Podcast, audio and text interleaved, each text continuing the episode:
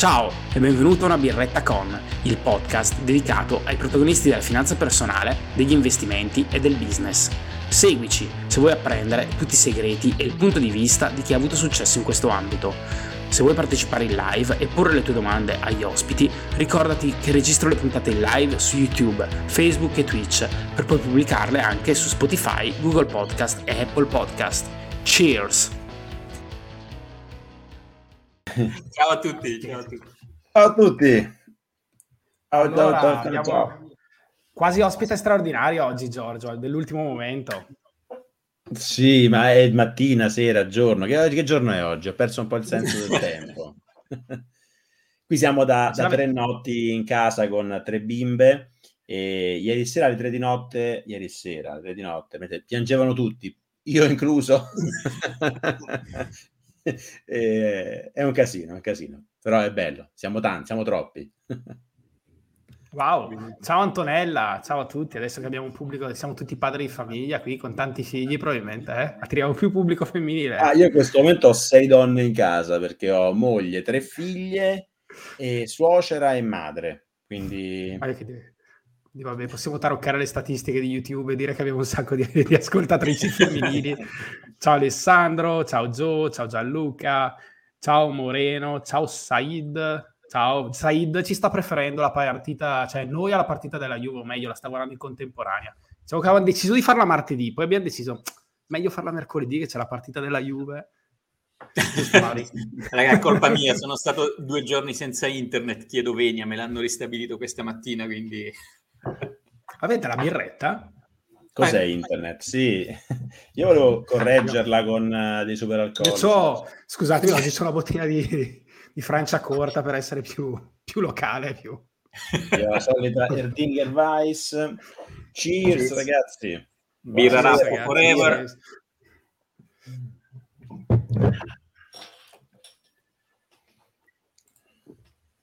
Allora. Basta, io di ho bevuto un po' prima, quindi sono un po' brillo.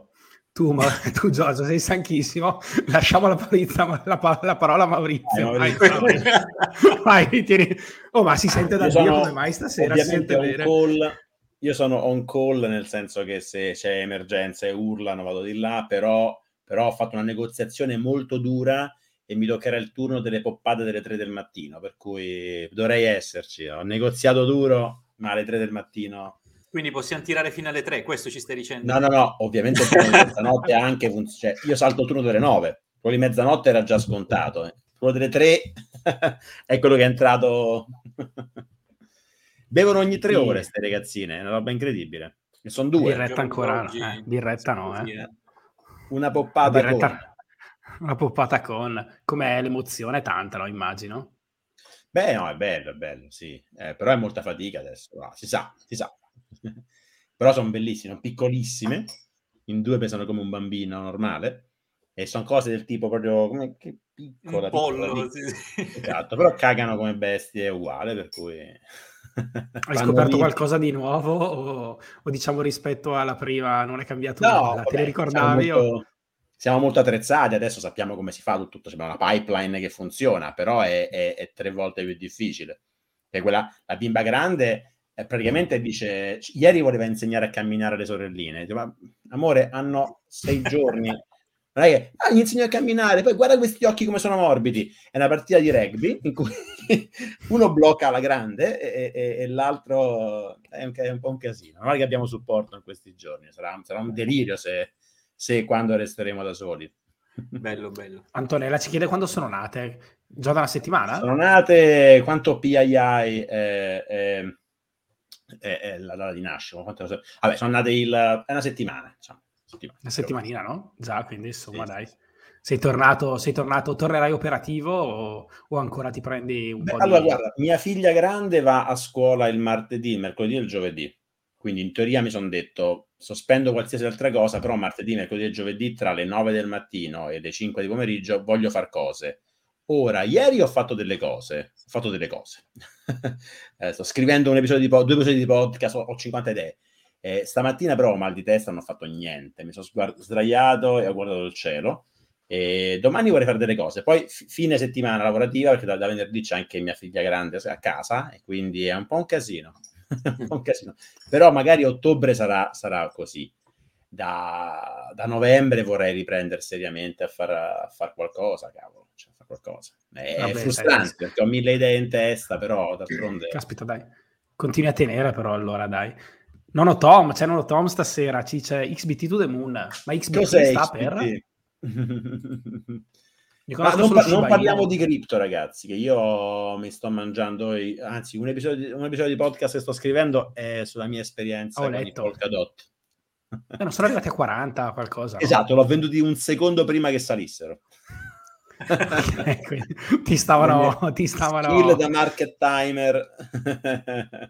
XBT cos'è? Ripple? No, quello era XRT. Sì, XRP.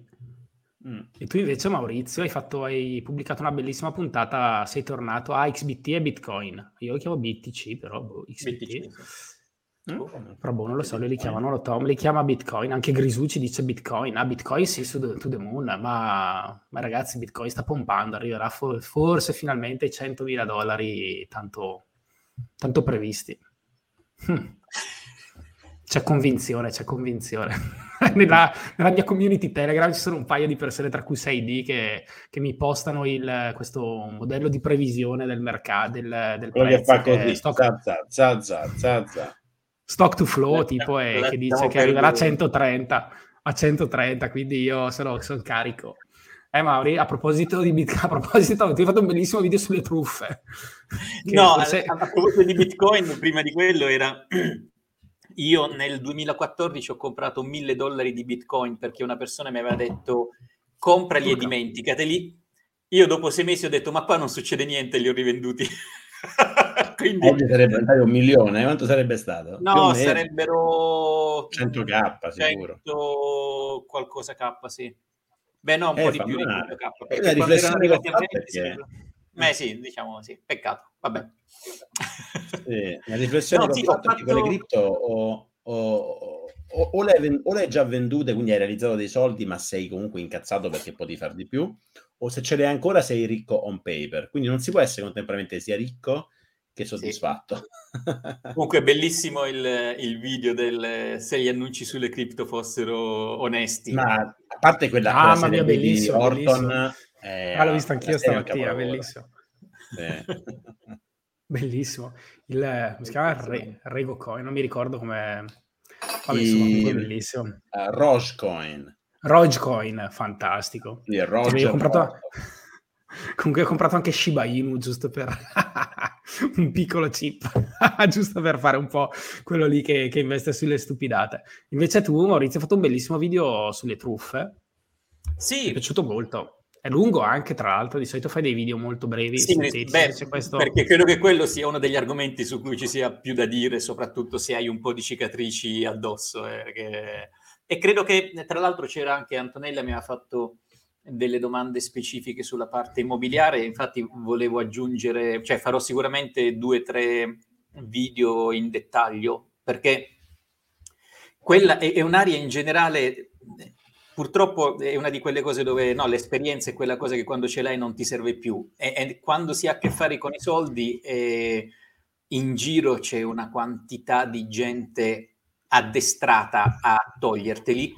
E purtroppo appunto te ne accorgi tardi, come dicevo, soprattutto quando hai voglia di fare, hai voglia di investire, ci sono tutti questi venditori di fumo, questi che magari incontri quando fai certi corsi e quant'altro. E allora lì ho imparato a mie spese le varie cose a cui bisogna fare attenzione, soprattutto le verifiche da fare prima, il team, partendo dal presupposto che non c'è la via d'uscita, nel senso che, come dicevo, sì, poi ti danno ragione, ok, io ho vinto 3 cause, ho 3 cause in appello vinte per truffa, e mo'? Dici, non solo hai perso i soldi, in più hai pagato gli avvocati per vincere le cause e non è che questo lo Stato domani dice, adesso... Il Betreibungsauszug, non esiste il Betreibungsregister, il registro nero delle cattiverie. Allora, il problema è che in Italia lo Stato non ti aiuta per il recupero. Non è che hai vinto e quindi guarda qui come andare a prendere, cioè devi fare altre procedure, devi chiedere l'accesso a quello e quell'altro, e sono altri soldi, cioè devi metterci altre migliaia e migliaia. Però sarebbe figo se ci fosse il disincentivo a fare queste cose, non tanto, ok, ti aiuta a recuperare soldi, ma se la persona che ha fatto una truffa rimane in un registro nero in cui tu hai fatto truffe, quindi con qualunque altra entità vorrà interagire, quello ti chiederà la tua ente nel registro nero, e risulta che hai fatto truffe, nessuno interagisce più. Ma noi tecnicamente ce l'abbiamo quello, perché è il registro della centrale dei rischi, quello dove se non paghi ci sono varie cose, però anche lì non si usa chiederlo, no? Non si usa, cioè qua in Svizzera ovviamente se tu vuoi prendere affitto, qua in Svizzera è per tutto. Qualunque cosa vuoi fare ti chiedono portami l'estratto del Betreibungsregister. E se non è tutto quanto clean, ti chiedono, non hai pagato questa multa qua, hai fatto questa cosa qua. Poi è registro nero. Se hai qualche credito non pagato e tutto, ti acchiappano qualunque cosa, cioè vieni subito bloccato in Svizzera, lo stipendio, ti viene frizzato il conto in banca, insomma non puoi fare i giochini. Un po' essere tenenti qua. sì, beh sì, quasi una contraddizione in termini. Però sì, esatto, per cui è un argomento che mi interessa molto, soprattutto perché mi sono accorto che se ci pensiamo è un tipo di pubblico o persone molto giovani che sono interessate al cosa fare lato finanziario. Ovviamente io non farò mai video in cui consiglio come investire, perché non è il mio settore, non è il mio lavoro, però cosa non fare invece sì, quello è una cosa, per esempio... Perché alla fine no, è come quando fai trading o investimenti, cioè, regola 1, non perdere, poi vediamo, se setti le cose per non perdere poi probabilmente qualcosa succede, e siccome ci sono tantissimi meccanismi, mi è piaciuta l'idea di iniziare un attimo ad approfondire e soprattutto capire anche quali sono i dubbi, perché per esempio Antonella parlava del fatto di fare un investimento immobiliare per uso vacanza. Però anche lì secondo me ci sono una serie di considerazioni da fare a monte sul perché lo vuoi fare. Ho preparato un paio di slide e voglio risponderle in maniera un po' più articolata, cioè prima sul perché vuoi farlo, cosa vuoi fare e poi il come farlo. Anche lì fare attenzione a alcune cose, perché io ho visto gente che conosco, ma ragazzi, cioè, vi parlo di cittadini dell'ex Jugoslavia con una lista di baccate, dalle multe non pagate alle cose che c'hanno il commercialista o la persona diciamo infiltrata che ti fa cambiare il codice fiscale perché tu eri in Jugoslavia, adesso sei in Montenegro e da un giorno all'altro sei pulito, sei clean, sei un'altra persona, no? Ho visto cose folli, come dicevo nel video, società. Diciamo, quello c'è la società, ok, spendili 50 euro per fare una visione della società. Io mi sono trovato con gente che, grandi investitori anche immobiliari, che hanno la società dove i soci erano 10 anni fa dei novantenni, tutta gente a cui fanno firmare perché poi il giorno dopo muoiono, e tu non sei tenuto a sostituirli, per cui fin quando non li sostituisci non puoi fare bilanci e cose varie. Ora non ricordo bene i tecnicismi, ma praticamente c'è gente che ha la società con tutti i soci fondatori morti e quindi non c'è nessuno, perché non ti dicono devi sostituirli entro X. C'è un mare di cose pericolosissime e ripeto, quando hai soldi o altre cose da mettere in campo, a tutti brillano gli occhi perché wow, ecco, hai fatto la chiusa. Se hai soldi, la gente lo sa, ti vengono a cercare. Io ho fatto aiuto. No, ma certo, i miei spread sono finti, ti vengono a cercare troppo, però il concetto è quello. Ma ti spiego a me com'è successo. Io ho fatto vari corsi di formazione sugli investimenti immobiliari, perché è una cosa che quando ho lasciato per una parentesi il mondo corporate, io per 2 o 3 anni mi sono occupato di investimenti immobiliari e facevo anche un simil trading all'atere. E in questi corsi ovviamente c'hai tanti altri corsisti, magari tu stai facendo il corso di livello 2, c'è quello di livello 5, quindi è anche molto facile conoscersi. Io sto facendo degli investimenti immobiliari, se vuoi ti puoi aggregare, per cui è una logica anche tecnicamente corretta, però appunto... E tu vai a fare le misure camerali lì? Eh? Tu dici, le ho fatte dopo, capito? Okay. Però vi assicuro che per esempio... una delle cose interessanti è registrare. Quando ho visto che le cose iniziavano ad andare male, agli incontri registri tutto con gli audio e cosa, perché poi quando dicono ah ma tu dovevi presentarti per l'appuntamento, no, io ti ho detto che quel giorno non c'ero e tu hai detto che non avremmo fatto l'appuntamento e depositi la registrazione e cosa, poi per carità vinci, bravo.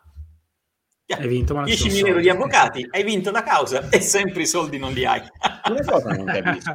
In America, ad esempio, uno può anche non usare avvocati. Per alcune cose che secondo, diciamo, buon senso, si può non usare avvocati. In Italia, per quello che so, no, tu devi per forza usare avvocati. Non puoi formare un'accusa o difenderti. Ma no, il principio avvocati è che in Italia è tutto un giochino di dettagli. E già avere un avvocato spesso non ti tutela, cioè basta la frase sbagliata, la notifica del giorno sbagliato, il riferimento sbagliato, no, è impossibile. Cioè, se tu leggi come sono articolate le denunce, non c'è minimamente la logica di... Se ne vuoi qualcuna, ne ho diversi esempi, ma non c'è nessuna logica di è successo questo, quindi, no, è tutto un parabà, e quindi, no, è assolutamente impossibile. Chiaro. Poi, per carità, ci sono associazioni, credo, tutela consumatori, però conviene a tutti. Appunto, prevenire è meglio che curare. Come, scusa?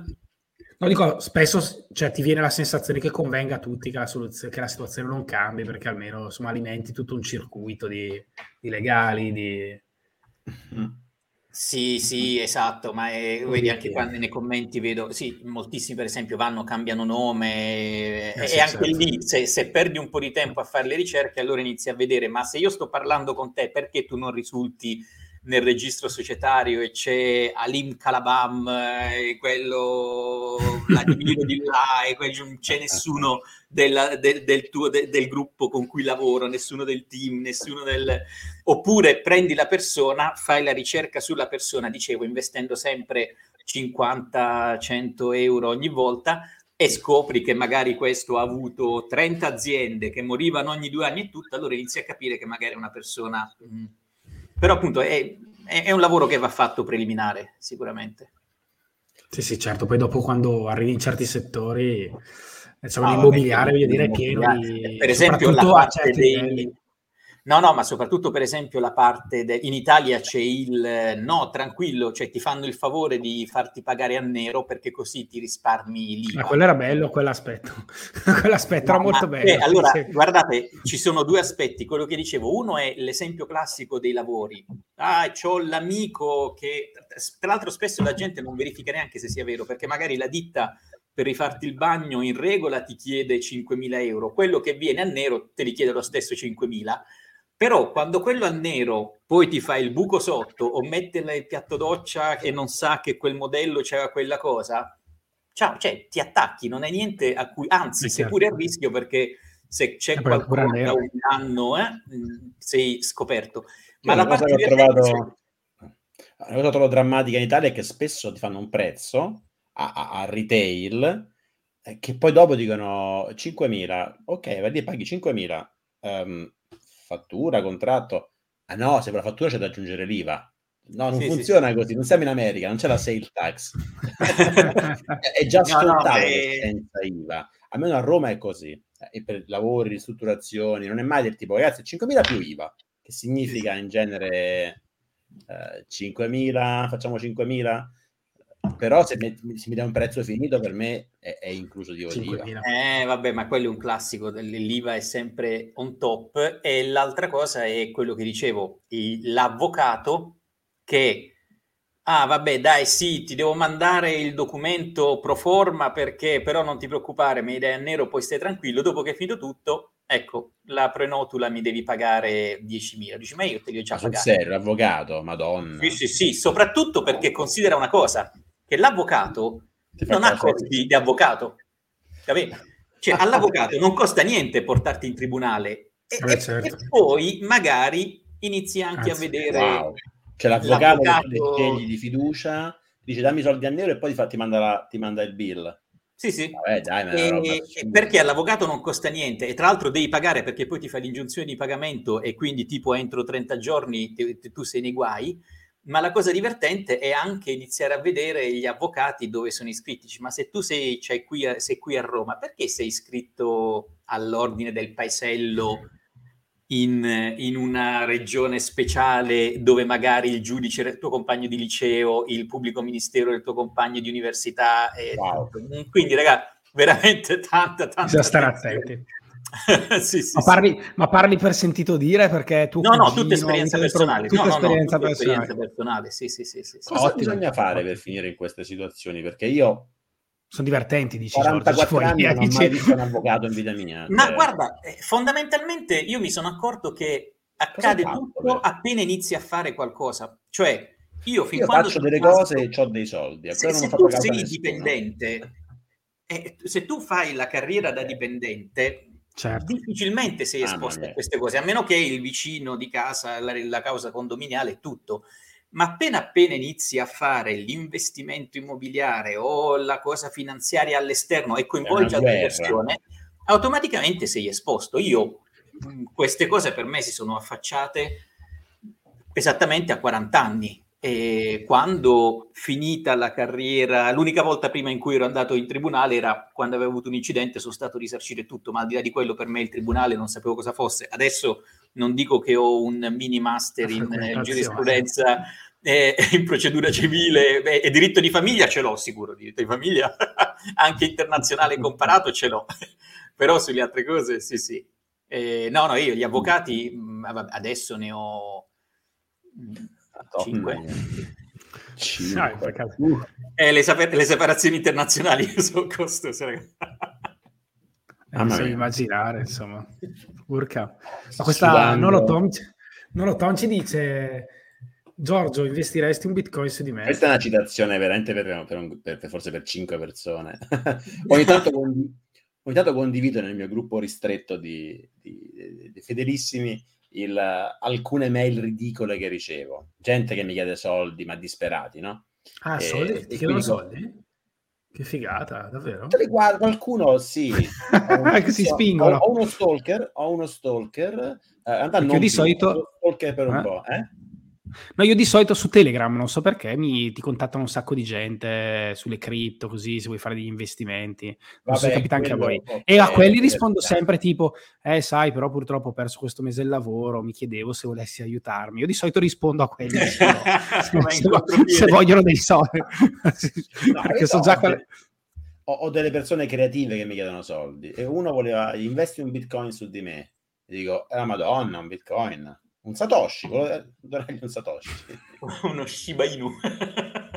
Uno Shiba Inu, ragazzi, to the moon.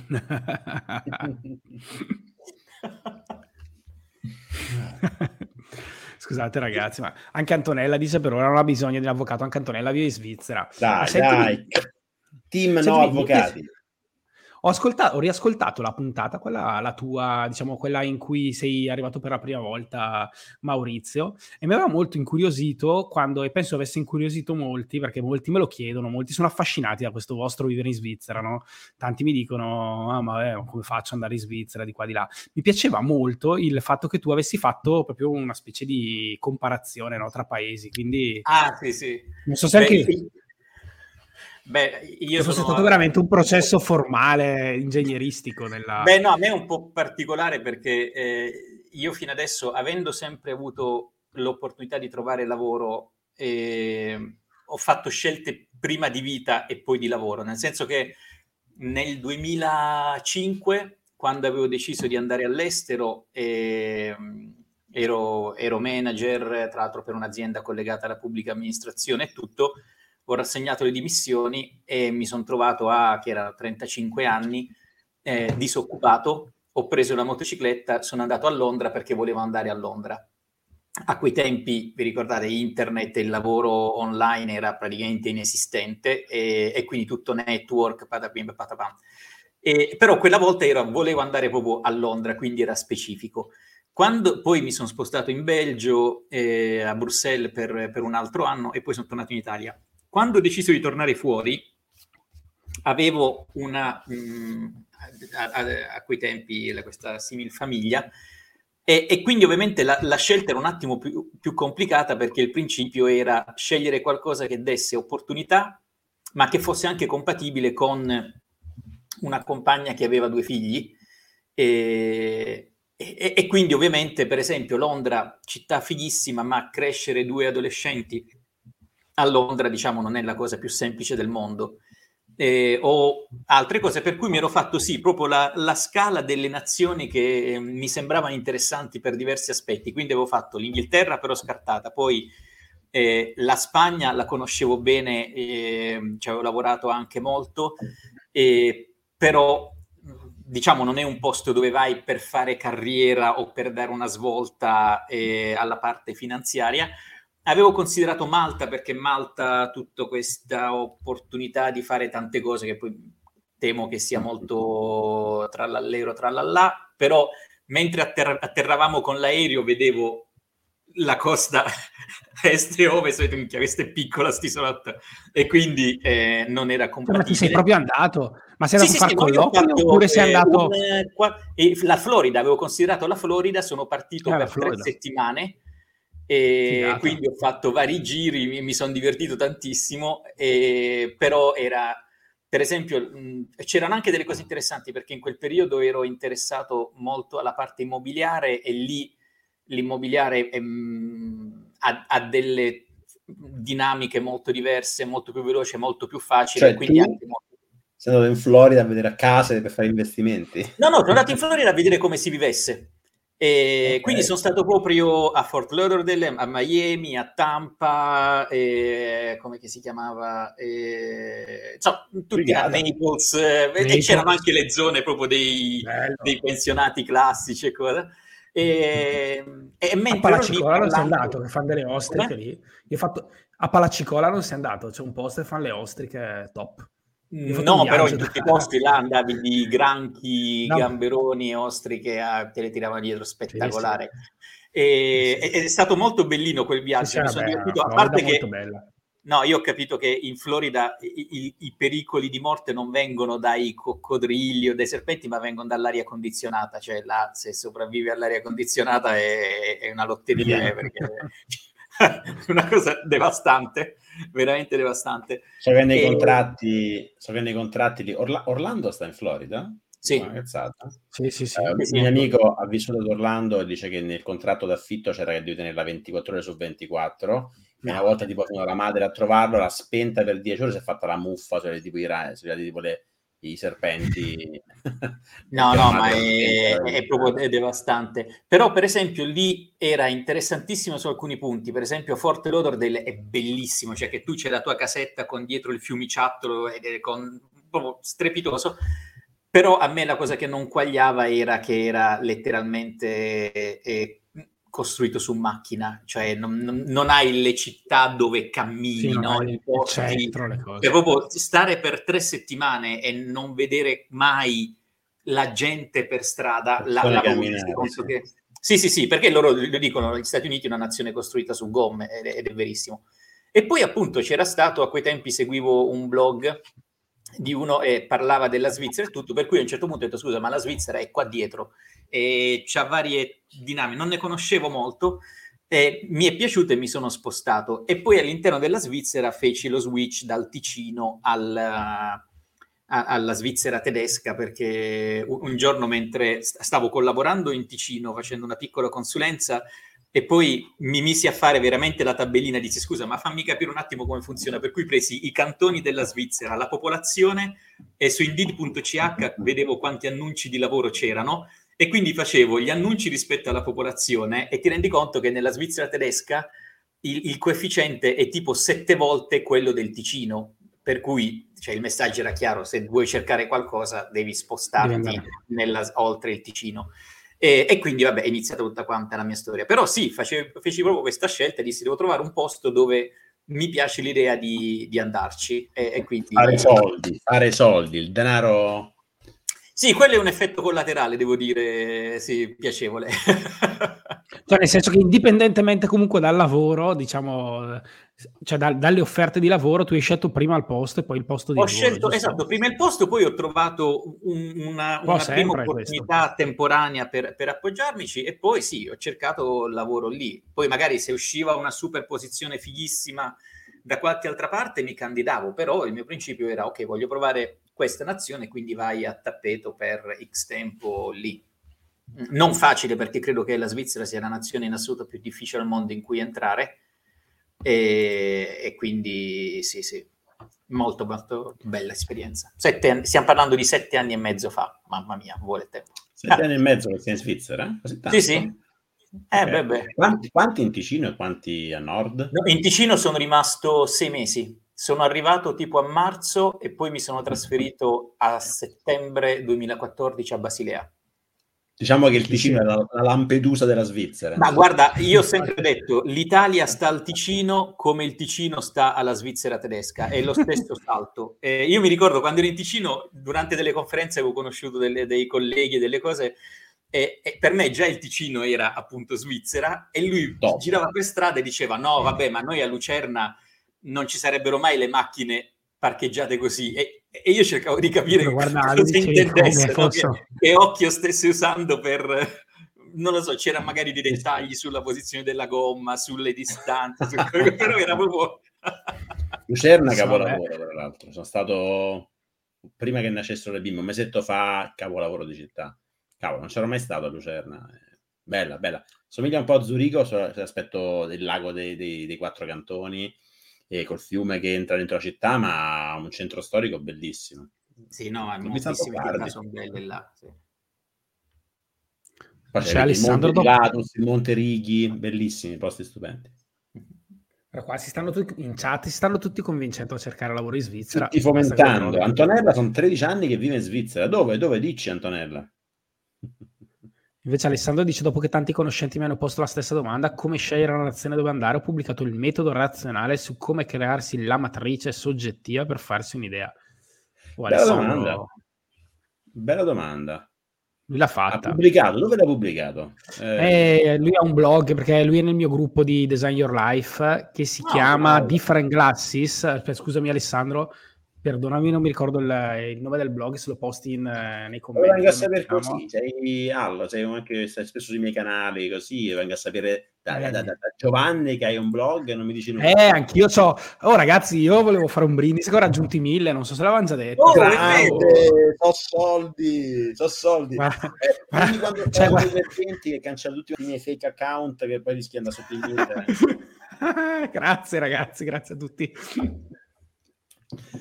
Guadagno 0,50, 0,20 al giorno, insomma sono già 4 euro. Cazzo, hai visto quanta roba? Ma scusa, ma non ho capito come funziona, perché ieri stavo ascoltando in macchina un episodio, il primo episodio che abbiamo fatto insieme, no? Giusto per ripassare la vita di Maurizio, no? E ogni 10 minuti mi usciva una pubblicità e quindi ho detto, sto canale fa proprio...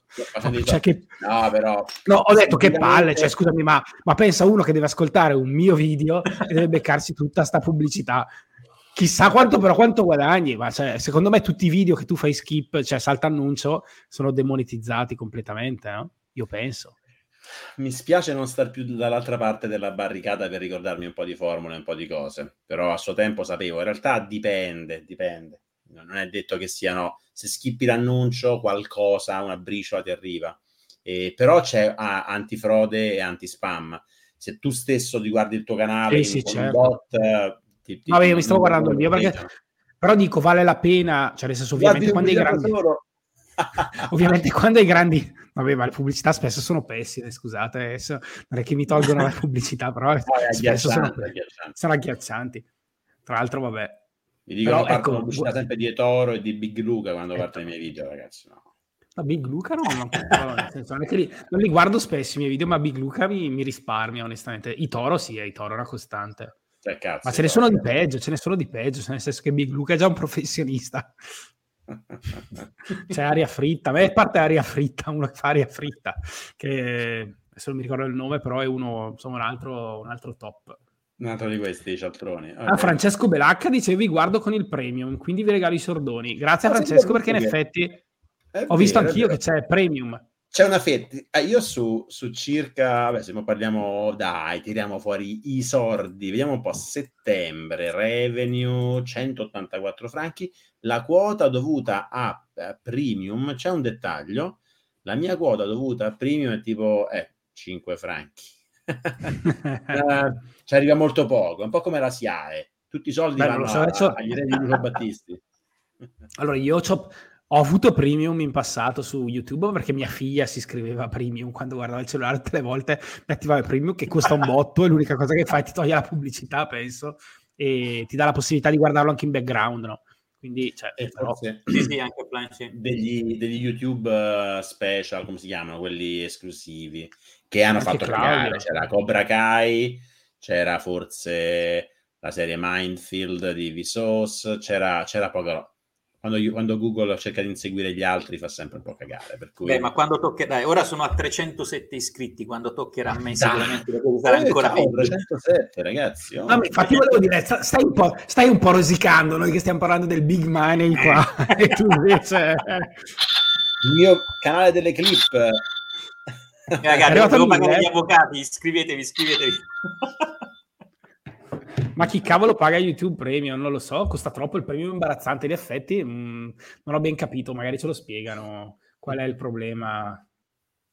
Vabbè, sì, esistono una serie di modi per evitare di pagare. Però da mobile, il problema è quello da mobile, cioè anch'io mi dicevo, ma chi è che lo paga? In realtà quando lavoravo in YouTube forse potrei ancora farlo, c'era un experiment, c'era un flag interno nelle versioni dog food che avevamo noi di YouTube, forse ce l'ho ancora, che poi devo settare l'esperimento no ads e quindi stare dentro, però funziona solo in corp network, era un casino, però c'era lo use case premium, internamente si diceva che era per mobile, chi è da desktop, la gente a desktop non vede gli ads, cioè deve essere proprio, cioè, o devi volerci bene oppure cioè io uso uBlock dove sta Origin tutta la vita, ragazzi, fatelo, non voglio i vostri soldi, uBlock Origin, adesso sul canale di Giovanni, sul mio canale non lo dirò mai. uBlock Origin, vai. Fine, t'ho azzerato quei 2 soldi che hai guadagnato. Mamma mia, ero arrivato già 4 euro, ragazzi, poi puntavo alla puntata con Mr. Rip e Mr. Rese, dove arrivano i soldi veri, per vedere. Antonella dice che abita a Losanna, se passate da queste parti vi faccio da guida, io non ho i soldi, pensavo di potermi... Losanna, dicono anche Losanna sia molto bella. Ah no, che mai stato? Che cavolo dico? Io ho fatto lo spettacolo di teatro con i Beccafica, il mio gruppo di teatro ha fatto lo spettacolo a Losanna una volta, alla FECUL, alla Festival Universitario Teatrale, e ha fatto uno spettacolo in giornata, andato e tornato la notte dopo, la notte stessa. Bellissimo. No, Losanna è bellissima, c'è il lungolago stupendo, io c'ero andato una volta per la IMD Business School, e poi un'altra volta sul lungolago, alla fine c'è la parte universitaria con tutte queste costruzioni, bellino, tutto quanto attrezzatissimo con bici, zone per picnic, ginnastica, bello. Poi c'è la bellissima vista delle montagne in lontananza, anche se ben ricordo poi quando tira il vento, arriva il vento ghiacciato, le coltellate, però bellissima Rosanna, sì. Ma senti Maurizio, nella puntata lì numero 8 ci avevi un po' parlato di quella scuola lì, elderly, quella dei vecchi, diciamo. Dei vecchi lo dici? Scusate, stasera comincio solo un po' brillo, quindi le domande sono un po' poco filtrate. Però mi ricordo che insomma, stai facendo questo corso. No, giusto. Per la seconda parte della... Siccome, vabbè, Giorgio diciamo che ha avuto... Adesso c'ha 2 figlie piccole, quindi ha trovato l'antidoto all'invecchiamento. Alla vecchiaia, sì. No, siamo coetanei io e Giorgio, quindi lui è giovane, io invece non l'ho trovato, comincio a pensare anche a te che ci sia una seconda fase nella vita, no ma guarda, allora, sì, se stai andando avanti. È una cosa interessantissima, prima cosa, io tra un mese e mezzo faccio il giro di boa dei 50 anni, quindi sono il vecchietto del gruppo sicuramente, e di molti gruppi ormai, cioè, comunque vai, bene o male sei in... Ma Giorgio addirittura c'hai i jeans stasera, c'hai i pantaloni lunghi, di solito c'hai i pantaloncini, è arrivata l'inverno in Svizzera. Sì, no, oggi fa 20 gradi, oggi è estate qua a Zurigo, è meraviglioso il clima oggi. Però sì, non ho avuto neanche... Non è che sei diventato una persona oggi. Seria, sei diventato un papà. Vai Mauri, scusa. No, stavo dicendo, sì, c'è questo... Un mese e mezzo, dimmi la data esatta che me la segno, così faccio finta di essere quello serio che ti fa gli auguri, ti facciamo tutti gli auguri. Il 6 dicembre è il mio compleanno. 6 dicembre, caspita. 6 dicembre. Tra l'altro sono cresciuto, non nato ma cresciuto a Bari, dove il 6 dicembre è San Nicola, che è il protettore di Bari, per cui oltre a metà della popolazione chiamarsi Nicola fanno feste e tutto quanto, però sì, no, non in mio onore, ahimè, ho scoperto da grande. No, quest'anno almeno cioè, la mia azienda fa festa il 6 dicembre, penso sia in tuo onore, nel senso che sai che 7-8 sono festa più o meno. Sant'Ambrogio. Sì, parlavo con il tuo amministratore la settimana scorsa e gli ho detto, senti, organizzati. Quindi io sono in ferie se vuoi. Vai Mauri. No, dicevo, avevo visto un video, tra l'altro all'inizio proprio delle chat qualcuno ha chiesto quali fossero i canali più utilizzati, più consumati, però dicevo c'era questo, credo fosse un TED Talk o probabilmente un'intervista con Tim Ferriss, di questo Chip Conley si chiama, e sto guardando nell'altro monitor perché non mi ricordo niente, e lui ha fondato questa Modern Elder Academy, MEA, perché si basa proprio sul principio che durante la vita c'hai tutte delle fasi con una parte di non celebrazione, però proprio dei momenti ufficiali, no? La scuola, i passaggi da una scuola all'altra, la laurea, la carriera, e invece per la seconda parte o terza parte della vita, a seconda di come misuri, non c'è niente di formalizzato, e con tutto che questa parte, che magari inizia dai 40-50, dura altrettanto, perché ormai diciamo che puntiamo mediamente agli 80, e quindi hanno creato questa accademia proprio per lavorare su questa parte come formazione. Lui tra l'altro è stato... lui credo che abbia 65 anni adesso o qualcosa del genere, lui è stato il mentore dei fondatori di Airbnb, e quindi raccontava, lui stava in questa azienda dove tutti quanti ragazzetti di 20-25 anni e lui cinquantenne che dovevano, un pochettino come anche, credo che ci sia un film con Robert De Niro di lui che è un pensionato che va in questa azienda ad aiutare, e poi pian piano il meccanismo è proprio... in questa altra fase della vita, quali sono le cose a cui fare attenzione. Io mi sono accorto di una cosa, che a me piace tantissimo leggere, studiare, fare corsi, però alla fine della fiera di che parliamo? C'hai il ventenne, il trentenne che ti dice quanto sei una pippa a organizzarti il tuo tempo, quanto sei incapace di farti le to-do list, no? Cioè tutte le cose che ti dicono, guarda, io se mi guardo indietro c'ho tutti questi gap e tutte queste tecniche per riempirli, no?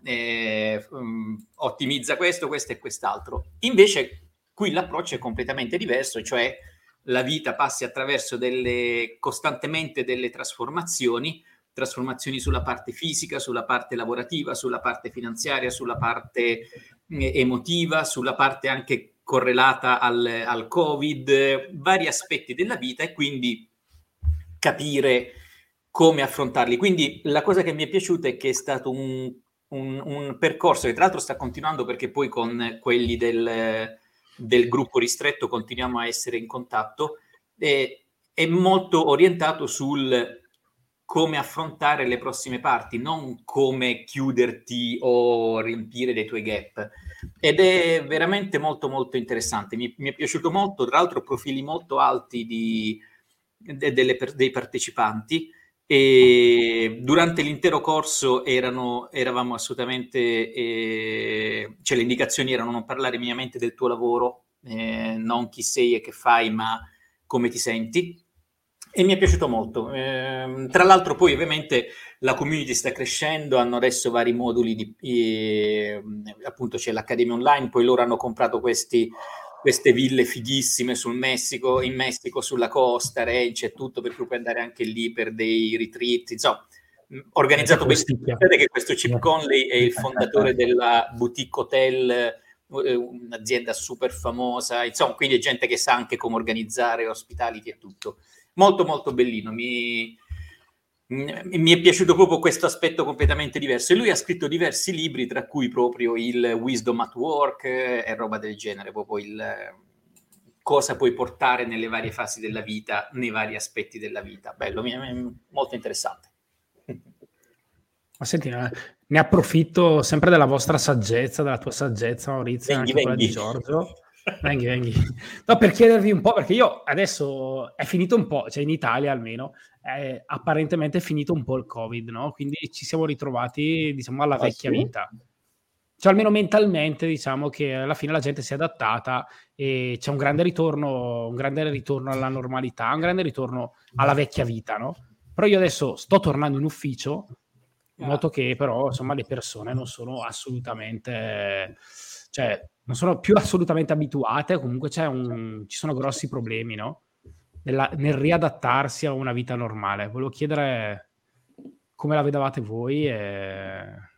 Visto tu, Maurizio, immagino che lavori abbastanza in remoto, comunque... Io ora sono completamente in remoto, sono fortunato perché la mia azienda è una delle prime che, indipendentemente dal Covid, ha creato questa policy choice with responsibility, dove dicono: se tu non hai esigenza di lavoro, di essere in presenza, perché magari sei in un laboratorio o altre cose del genere, decidi tu.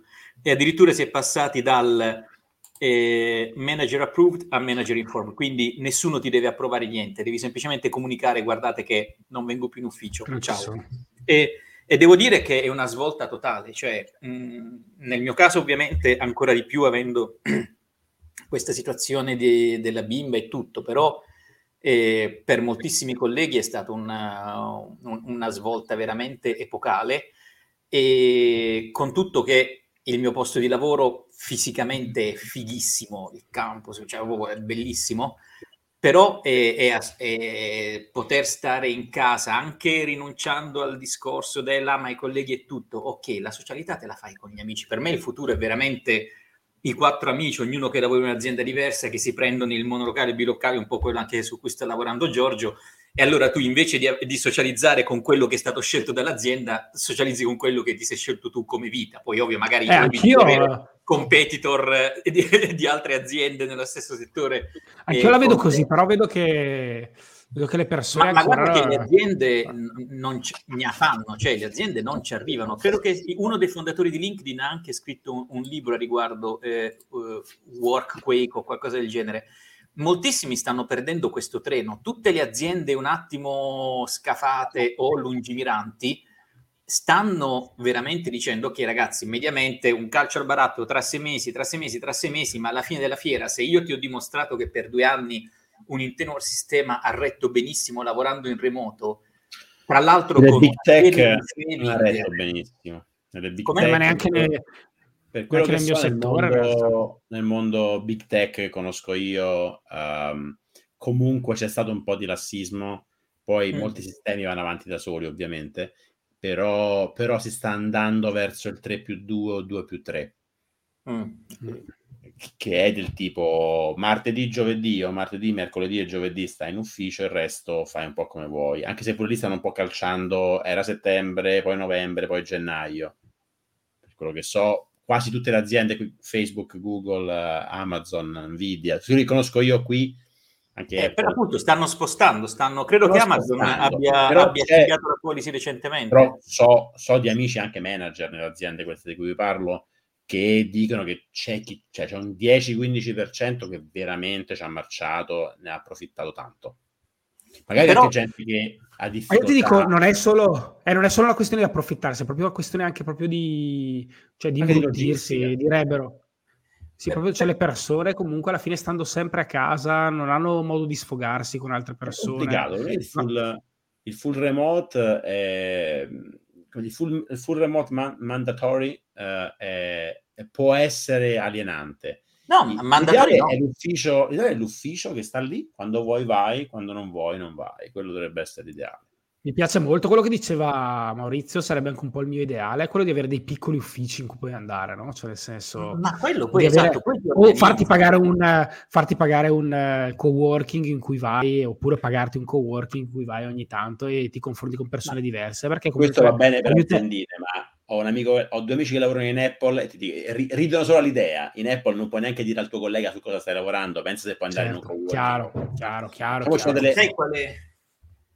No, dicevo, una secondo me delle cose fighissime del lavorare in remoto quando le cose si saranno stabilizzate è il fatto che puoi viaggiare senza prendere ferie.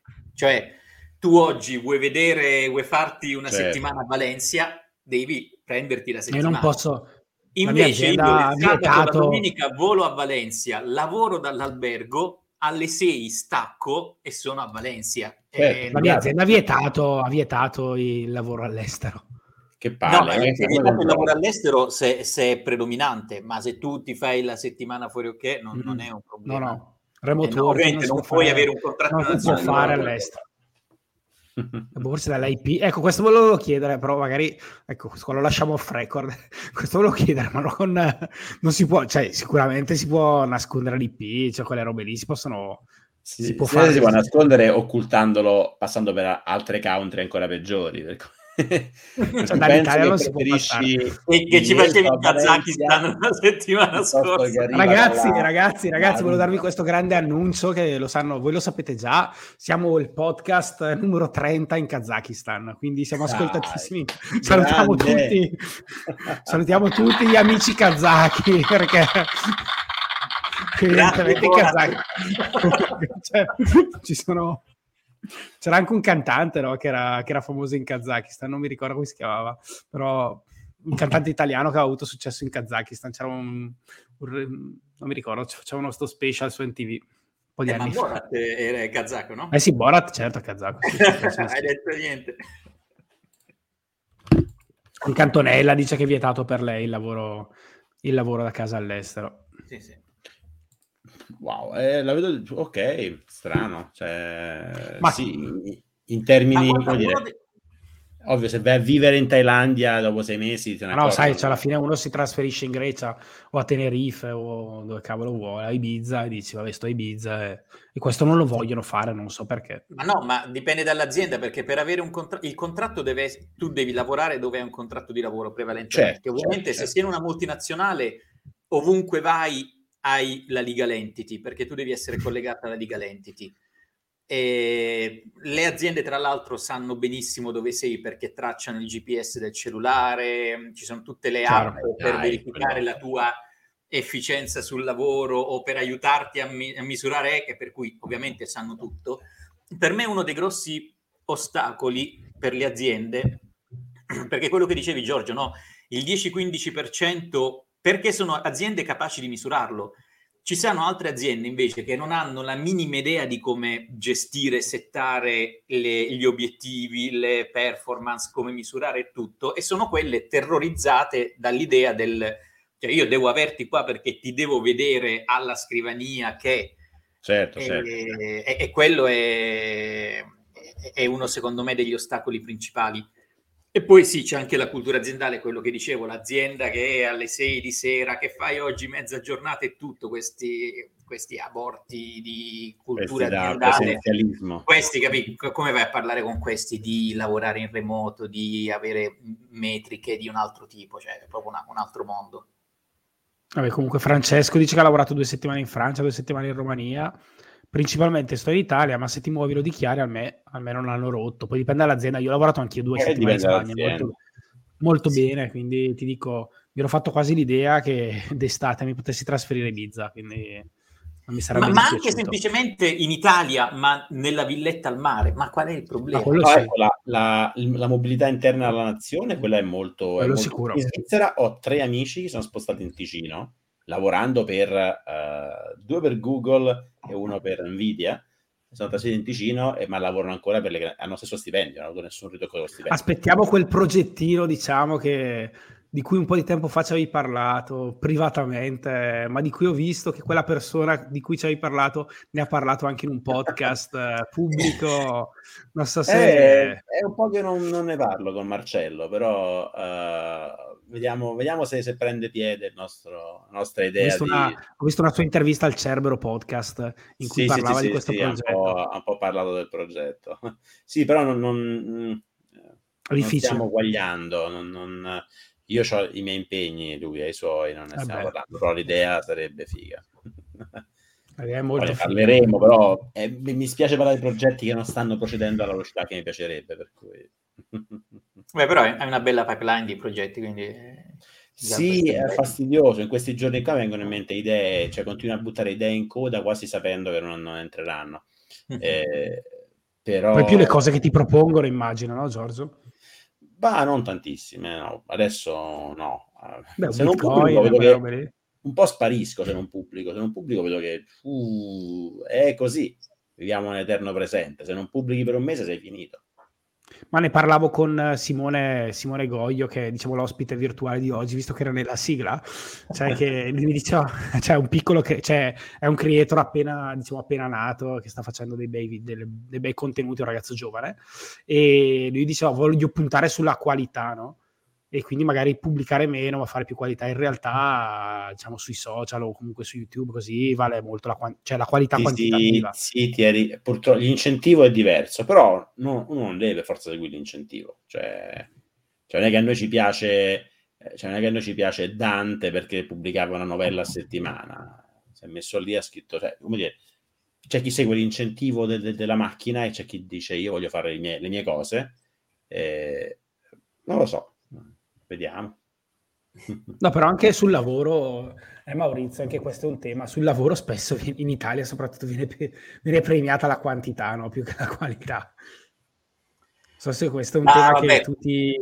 So che anche questo è un tema a te caro, ho sentito, diciamo, più volte nelle nostre interviste di un po', diciamo, criticare questo modo di pensare, diciamo. Guarda, c'è una... lavorare... Ci sono persone che hanno, sì, che adorano andare con... Io c'è una citazione, non mi ricordo di Pascal, Baudelaire, per lui, che disse... chiedo queste sono citazioni per Giorgio, la bandierina. Per scrivere più corta? Esatto, sì. Ma per la lunga lettera non ho avuto il tempo di scriverne una corta, che è bellissima. Faccia, no? Pascal, però... ho visto attribuita a diverse persone. Sì, esatto, poi quello, né? Però il concetto è bellissimo, cioè quando ci metti e onestamente è un po' che ho scoperto nel tempo che è un po' il principio quando fai le presentazioni. Purtroppo la mia azienda è un'azienda molto basata su PowerPoint e la famosa prima slide, l'executive summary, cioè tu passi veramente tanto tempo a preparare. E io all'inizio non capivo l'esigenza dell'executive summary. Quando mi trovai un paio di vite fa in azienda, c'erano questi progetti dove avevi tutto quanto dettagliato e mi dava molto fastidio l'idea di dover riassumere nell'executive summary, perché dicevo, scusa, ma se i dati sono già all'interno, e invece executive, proprio perché lo stakeholders di alto livello non andrà mai attraverso tutte le 20 slide o i dettagli, perché per cui devi essere capace di mettere i 2 o 3 concetti chiave in una maniera assolutamente leggibile, e deve essere chiaro cosa vuoi dire, cosa vuoi chiedere o cosa vuoi evidenziare.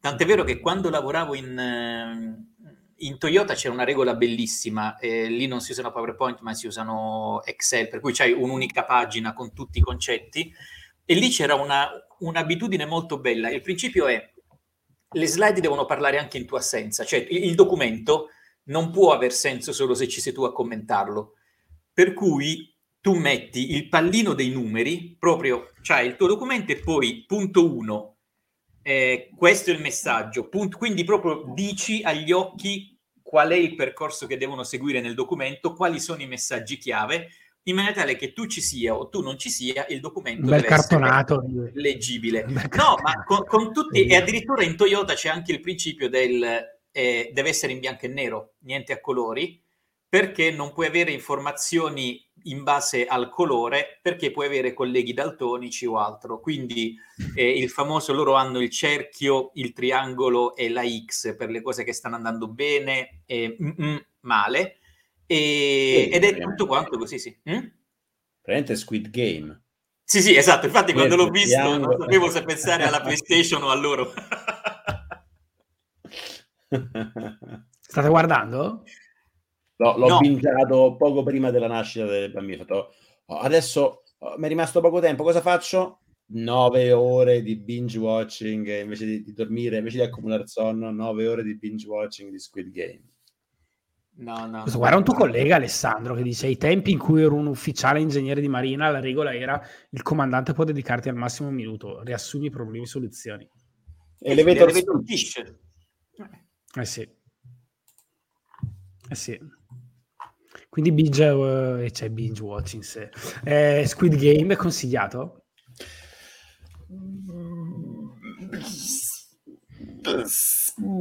Sì, dai, un po' sì. Questo lo prendiamo, lo campioniamo questa tua reazione. No, sì, beh, che è bello, carino. È un sì, avete visto, sapete di che si tratta, sì. Ne parlano tutti, ma ovviamente io non so. Una sorta di un terzo della prima puntata, per cui un cartone animato, cioè, è una sorta di personaggi un po' stereotipati, però bello. Un paio di what the fuck nelle ultime puntate, però bene, carino, bella idea. Ogni volta vedo un'idea bella, poi rosico perché dico cazzo, bella idea, poteva essere fatta a me, poteva essere eseguita meglio. Cioè, scusate, Alessandra dice: ma perché Squid Game quando puoi rivederti mai dire Banzai? Mai dire Banzai. Tu conta che c'era un mio professore, lo chiamavo Mashiro Tamigi, che era il testone di Maguire Banzai. Takeshi e Castel, commentato da Lillo e Greg, questa aspetta. Cioè, Takeshi e Castel, anch'io non lo conosco, però Maguire Banzai. Ma soprattutto commentato da Lillo e Greg, mi sa che... esatto. Non sapevamo. Mettiamo allora, quanta roba! Oh mio Dio, adesso non dormirò neanche stanotte. Vabbè, tanto mi sembra che tu abbia già chi senza allora, in giapponese. Ovviamente lui non è un ventenne, perché se cita Giochi Senza Frontiere è uno dei nostri.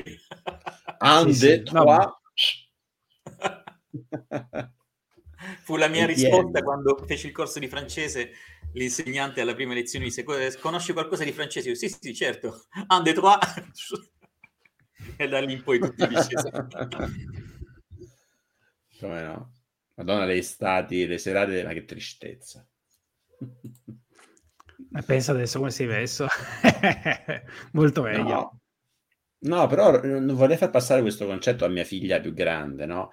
Il fatto che lei vuol vedere ogni giorno che può quella sua mezz'ora di Peppa Pig, sempre gli stessi episodi. Io vorrei dirle: come faccio a spiegarle quando io ho la sua età? Vabbè, 3 anni e mezzo in realtà neanche, però vedevo quello che c'era, non potevo scegliere. Certo. Non lo so, questo per me cambia molti ingranaggi, certo, che adesso non so percepire, ma lei sa che può avere on demand le cose.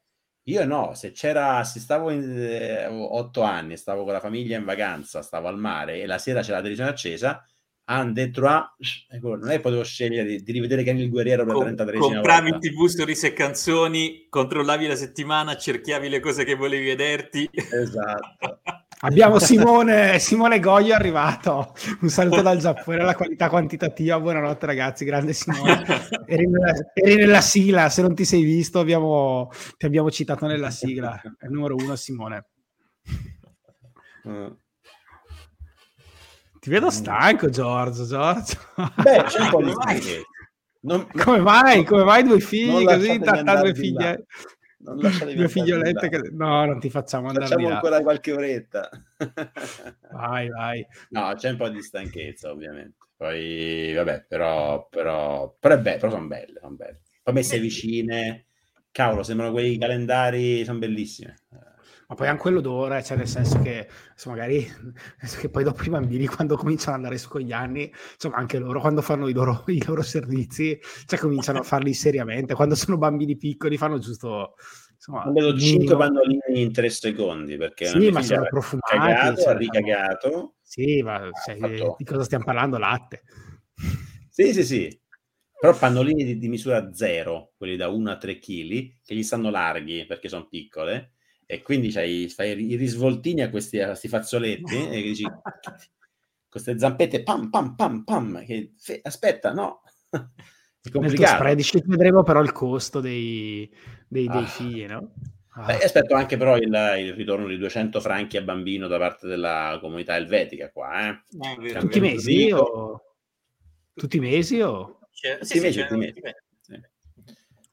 Senti, dipende dal cartone tipo in Ticino ho tipo 350 bambini. Se vado in Ticino ho una pensione, ho reddito di cittadinanza di 3 bambini. Tanto sei ospite fisso lì della televisione, quindi voglio dire, un lavoro c'è anche in Ticino. No, con gli affari comunque è vantaggioso il Ticino, perché hai tasse più, hai molti sconti fiscali con i bambini, quindi con 3 figli. Mm-hmm. La Francia dicono che con 3 figli ti danno i soldi a parte. Sì. Ti danno i soldi anche per la persona a casa, per la babysitter, tutto. Cazzo, fra un po'. Che giro volevamo fare, Maurizio? Di volevo fare a inizio di tutto, il primo ad aver fatto una domanda è stato Antonella, che ha chiesto quali sono i 5 canali YouTube che consigli assolutamente. Vai. No, magari andiamo tutti e 3 perché può essere simpatico come... Infatti ora stavo prendendo il devo selezionare i top 5, mi dovete dare tipo 2-3 orette per fare la scelta. Sì, infatti tu hai... Io ho fatto un video di mezz'ora sui top 100 canali YouTube che seguo. No, vai tu, lo chiedono a te, Mr. Reset. Dai, sì, è vero, io mi astengo. No, questo deve essere per... No, dobbiamo fare il giro tutti e 3, così. Allora, io direi, tolti i presenti ovviamente, presenti esclusi come la vecchia regola del... No, certo. Allora, i canali che io vado molto a periodi, per cui ci sono raptus in cui approfondisco su vari settori. Ci sono momenti in cui me ne vado veramente, non mi chiedete perché, la testa parte, giro per video assurdi, posso passare mezz'ora a vedermi, sapete, i rientri dei soldati dall'Afghanistan che fanno le sorprese ai familiari, cioè entro in the rabbit hole senza senso, però va benissimo. Allora, non andare su production. Su questo tema non so... Se fosse YouTube o TikTok, uno di questi, mi suggerivano dei video di gente che schiacciava i brufoli. C'era roba che... Guarda che io non so, molto più di te di quello che crediamo. Non so da come, ma ce n'erano una serie, nel senso che non ho capito bene, ne ho schiacciato uno e tipo dopo mi è andato in loop, me li ha fatti vedere una serie schifosissimi, quindi vabbè, andate avanti. No, io personalmente, vabbè, per esempio, se dovessi beccare qualcosa di finanza, probabilmente quello che dovessi prendere uno, forse Ben Felix appunto è quello che ti dà proprio una bella impostazione dei messaggi strutturati e tutto. Maurizio, avevi il settaggio audio perfetto. Non mi devo spostare dalla... Esatto. Devo mettere a terra... I segni delle rotelle della sedia, no? Sai, esatto. In teatro. La prima volta nella storia ho sentito un audio e dico che... No, quindi Ben Felix forse dovendo prenderne uno per la parte finanziaria mi piace. Poi sto seguendo uno psicologo, mi piace Roberto Ruga perché ha delle cose che mi interessano particolarmente. Perché è un po' anziano, no? Sì, esatto, sarà un'affinità. Ruga. Oh mio Dio. Non avevo conto la terribile freddura. E poi per esempio quello dei minimalists, quello anche mi piace un bel po'. Per un po' ho seguito Matt Davella e Ali Abdaal, però appunto Ali Abdaal poi è partito per la tangente, insomma, è diventato un po' autocelebrativo. E questi sono, diciamo, quelli su cui magari anche per i soldi, per esempio, anche per la parte investimenti, anche Value Investing con Sven Carlin è strutturato bene. Bravo. Molto bene. Poi, tra l'altro, Carlin c'ha anche un corso gratuito. Sì, lui ha anche una piattaforma sul Value Investing. No. Insomma, è molto ben strutturato, ha un bel modo di intervistare. Lo volevo intervistare lui in realtà, perché pare che conosca anche l'italiano, e potremmo intervistarlo anche in inglese, però pare che parli anche in italiano, non so qual è l'affinità, qual è il legame con l'Italia, però c'è un legame.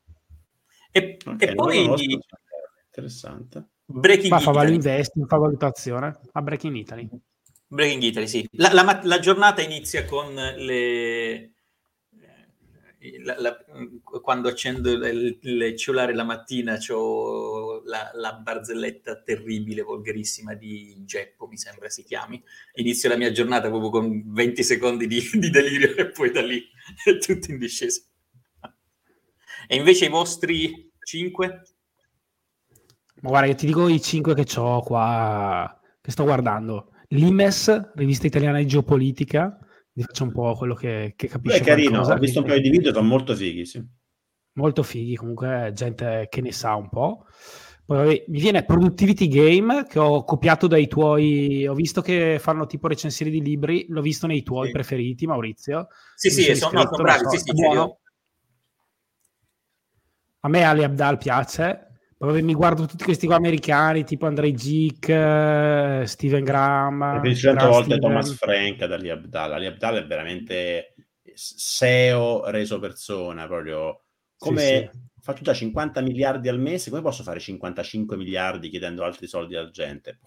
Palle, dai. C'è anche la sua assistente che fa i video, che mi piace, tizia un po' con i capelli rossi, così. Ogni sì, video sullo stesso stile definitivo. No, so. E poi qui c'ho tutti praticamente i creator italiani che fanno video, quindi non so, italiani e esteri, vediamo un po' cosa mi può piacere. No, ma io ne ho un amico, dice Graham Stephan. Graham Stephan, sì, ma Graham Stephan è particolare perché lui è il re del clickbait, però c'è anche sostanza. Sì. Anche sostanza. Sì. Sì, si prepara, lui si prepara. Tra l'altro tira fuori un video al giorno, cioè porca miseria. Vabbè, sì, ma comunque c'è gente dietro. Gente. Però Andrei... anche un bel podcast. Andrei Jikh, non so se vi piace, Andrei Jikh che è quello che fa tipo i giochi di magia prima dei video. In ogni video, anche lui no. È sullo stile di Graham Stephan, però è, diciamo, fa questo. Guarda, io riguardo un po' tutti sti qua, bah, Simon Sinek mi piace. Io faccio di stico, cioè vedo almeno due vertical, dite due cose a caso, cioè tipo, che ne so, video Brugoli. Di Kazaki che parlano di maglie cucito e ti tiro i miei migliori 5, perché 5 in assoluto faccio 20 difficoltà.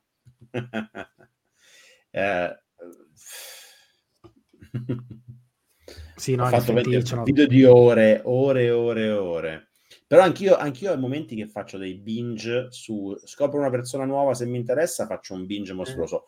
L'ultimo binge drammatico che ho fatto con vari cambi di opinione e tanto molte riflessioni che devo snocciolare e vorrei farci un episodio di podcast, 30 episodi di podcast in testa, su MrBeast. MrBeast è un fenomeno particolare. Sono partito dicendo ma che è sta merda e in realtà è un fenomeno interessantissimo, è una roba bella, cazzo, dei pezzi bellissimi, delle cose bellissime.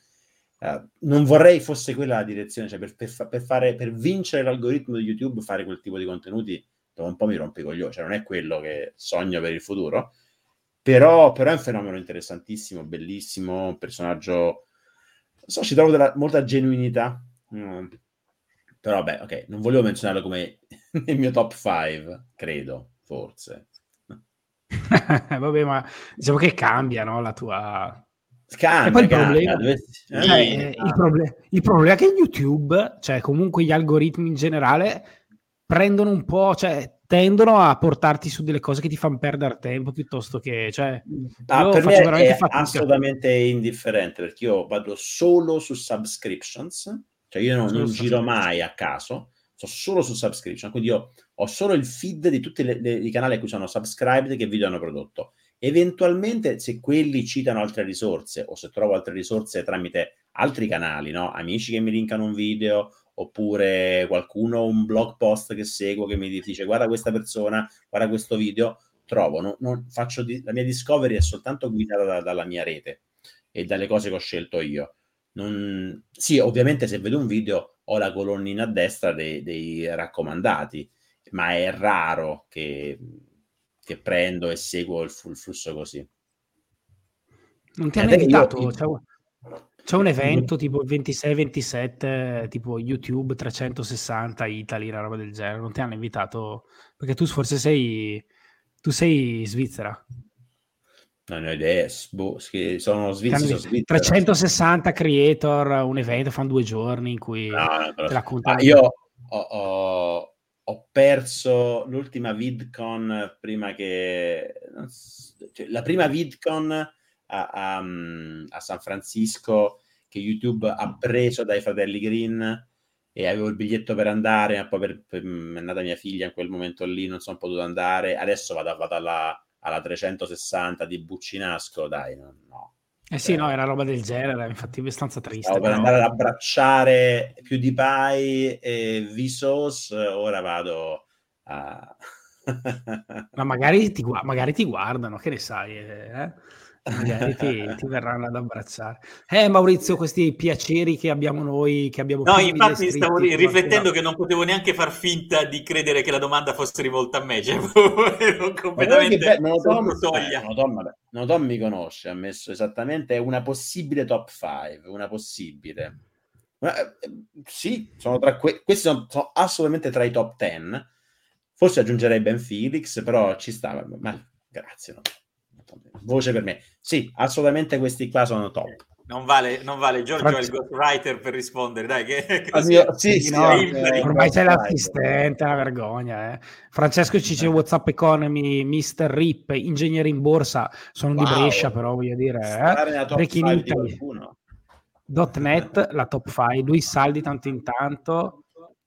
Alessandro dice di italiani spravi in canali come Nano War of Steel, che citazione. Se restringiamo agli italiani, devo fare una top 5, ci mettere dentro Breaking Italy come primo sicuramente, sì. Nova Lezio, Bressanini, ma non pubblica più tanto, vabbè, sì, cartoni morti, cioè se mettiamo del settore cazzoni, anche i cartoni morti ovviamente tra i miei preferiti, però forse Uesa ci metterei, Ric Dufer come quinto? Non lo so, seguo più tanto. E Nano War of Steel, ovviamente, ci mancherebbe. Nano War of Steel, non conosco. Sì, sono di Cristianai, sono uno spin-off. Fanno musica metal, contenuti non trash, ma particolari, belli. Wesa non lo seguo più da molto, da quando era mollato. È tornato con dei contenuti fantastici ultimamente Wesa. È interessantissimo. Ha fatto una 3 ore su Byung-Chul Han, che non devo ancora... Sto mettendo roba in watch later che non vedrò mai, però è tornato con contenuti fantastici. Devi 504, un bassista da 10 milioni. Wow, forse è italiano, ma... non sul mercato italiano? Immagino di no. Immaginavamo che 10 milioni. Io ultimamente mi sono guardato un po' di video di Telmo Pievani che parla di evoluzione, di sempre un po' di storia, carino. Gli italiani? Sì. Diciamo che c'è anche come si chiama? Entropy for Life, che è molto bravo. C'è Balbi, che parla di spazio e di astrofisica, anche se troppo attorno a 2 o 3 argomenti per il suo libro, però sarebbe molto più bello parlare male degli altri video, ma non lo facciamo, degli altri content creator, ma non lo facciamo perché però ogni tanto mi verrebbe da commentare, ma minchia zio, cioè scusa che se mi viene un po' quell'approccio, però cioè, ma in generale ci sono alcuni youtuber che parlano di finanza personale che dico, ma cioè veramente ti devi ridicolizzare così tanto, fare la foto da... cioè tipo tutto così per avere 2 click in più. No, vabbè, appena c'è la banconota nel... Ma anche nel contenuto a volte, cioè dico, ok, va bene tutto, che devi attirare l'attenzione. Però veramente il pubblico premia questo tipo di contenuti. Poi ci sono... Ho notato cercano opportunity seeker, dai, quello è ovvio. Chi vuole fare make money fast... Ho smesso di incazzarmi della gente che fa video col cash o a Lamborghini, perché è ovvio che parlano a gente stupida e quindi punto. Cioè... Ma ve l'avevo raccontato che c'è questo è un meccanismo proprio specificatamente disegnato per funzionare in questa maniera, cioè quello che ti manda la mail sono il principe diserdato del paese tal dei tali, ho bisogno di questi soldi. Sono volutamente paradossali e stupidi come messaggi, perché sono creati per catturare proprio l'ameba, perché se ti impegni a creare qualcosa di credibile, hai un engagement con persone che hanno dei filtri, mentre se tu dici guarda sono un marziano appena atterrato da... sai che i 10 su 100.000 che ti rispondono sono veramente così da darti soldi, certo. E quindi lo fanno apposta a creare queste fasce lì.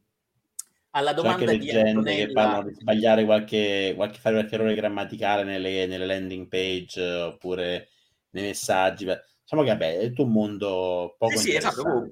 Per mirare a Antonella chiede quanto tempo passiamo su YouTube. Ce lo dovrebbe dire YouTube. C'è un se lo chiedi al mio capo, pochissimo. Digli, tu che sei un insider, c'è qualche modo per sapere quanto tempo abbiamo passato, Giorgio? Bella domanda. No, vuoi installare... Già i cellulari te lo dicono, no? Sì, i cellulari sì. Io sono molto da desktop, non guardo YouTube da cellulare, è raro. Anch'io. No, non ho un ad blogger, per cui non riesco... Mi dà proprio fastidio vedere gli ads, per cui così... Però parecchio, diciamo. Però no, adesso un po' di meno con le bimbe. Però di solito 2-3 ore tutte ogni giorno, ma però garantite. Talvolta però c'è anche un ascolto passivo, magari mentre faccio altro ascolto in background qualcosa, quindi non lo so, però va dalle 2-3 i giorni tranquilli alle 4-5, diciamo, dai. Mazza, 4-5 impegnativo. Tanta roba, sì. Beh, se lavori da casa, non lo so, voi hai qualche blog. Sì, io penso che anch'io un paio d'ore ce le ho al giorno. Sì. Un paio d'ore sicuramente, 4-5. Poco su YouTube quando sto producendo. Se sto in modalità, vabbè, adesso leggo articoli e faccio cose, ultimamente sto leggendo molti meno blog post, ma guardo più video, che è una forma di pigrizia. E non mi piace, non sono contento. Mattia Sandri dice in top 5 Thomas Macori, che non so sapete chi è, però è uno di questi delle Lamborghini. Chi è Macori con la G finale? Macori, lo conosci anche tu. Siamo esperti. Questi qua, una volta ci facevo un po' una guerra, un tempo fa. È vero. Ma non so se hai visto che su Fuflix, una community che frequentiamo entrambi, sono ufficialmente uscito. Ti ha stancato? Sì, mi ha stancato, poi dico perché, però è poco rilevante. Trovo che sta diventando una cosa che non mi piace. Ok, veramente attenzione ai dettagli rilevanti. Io entrai quando tu avevi l'antisqualo, però anch'io dopo pochissimo sono uscito, però essendo vecchio non mi ricordo perché, c'era stato qualcosa però devo prendermi le pillole per la memoria, non mi ricordo. Io in realtà c'era un po' troppa gente che, diciamo, stava diventando un po' troppo ideologizzata, un po' troppo, cioè un unico modo di pensare. E finché lo facevano molti partecipanti della community non conto, quando pure Germano si è messo anche lui a dare le direttive, c'è solo un modo di pensare, mi sono trovato un paio di volte, ho detto delle cose palesemente sbagliate, fatto notare, non mi è sembrato più il caso di star dentro, che c'era mi è sembrato non un posto per discutere, ma un posto per andare in una lunga direzione. Vabbè. È vero, a volte quello, però diciamo negli ultimi giorni c'era un video esilarante di questo personaggio che stava a Dubai, che non lo so, se lo recupero te lo mando in WhatsApp, faceva veramente morire dal ridere. Ok, sì, però al di là della caccia è ovvio, cioè se l'obiettivo era mettere in guardia dei fuffaroli, lì si continua soltanto a parlare male di quelli che sono ovvi. Cioè, è ovvio, esatto. Il nuovo bimbo minchia che fa le solite bimbo minchiate, ormai l'abbiamo capito, lo sappiamo. C'è cose più subdole di cui si potrebbe e dovrebbe parlare di più, che non vengono però mai toccate, no? Cioè il nuovo bambino sedicenne che si spaccia numero 1 al mondo di qualcosa, che fa il video col cash sgrammaticato fatto con la webcam, che fa fare le foto finte con i aerei privati. Non ci arriviamo, dici tu. E non è detto che tutti ci arrivano. Sai che è? Mr. Rip. Figo. Mr. Reset. C'era uno molto figo che avevo visto sul Mustache Forum, ha fatto un post, è un altro blogger svizzero, un post su un canale YouTube, un'intervista a questo YouTuber che fa un bel po' di soldi, che fa delle guide molto interessanti. Non ricordo però, se cerchi Mustache and Post, trovi uno degli ultimi articoli pubblicati, trovi un canale YouTube di uno svizzero molto molto figo, non ricordo.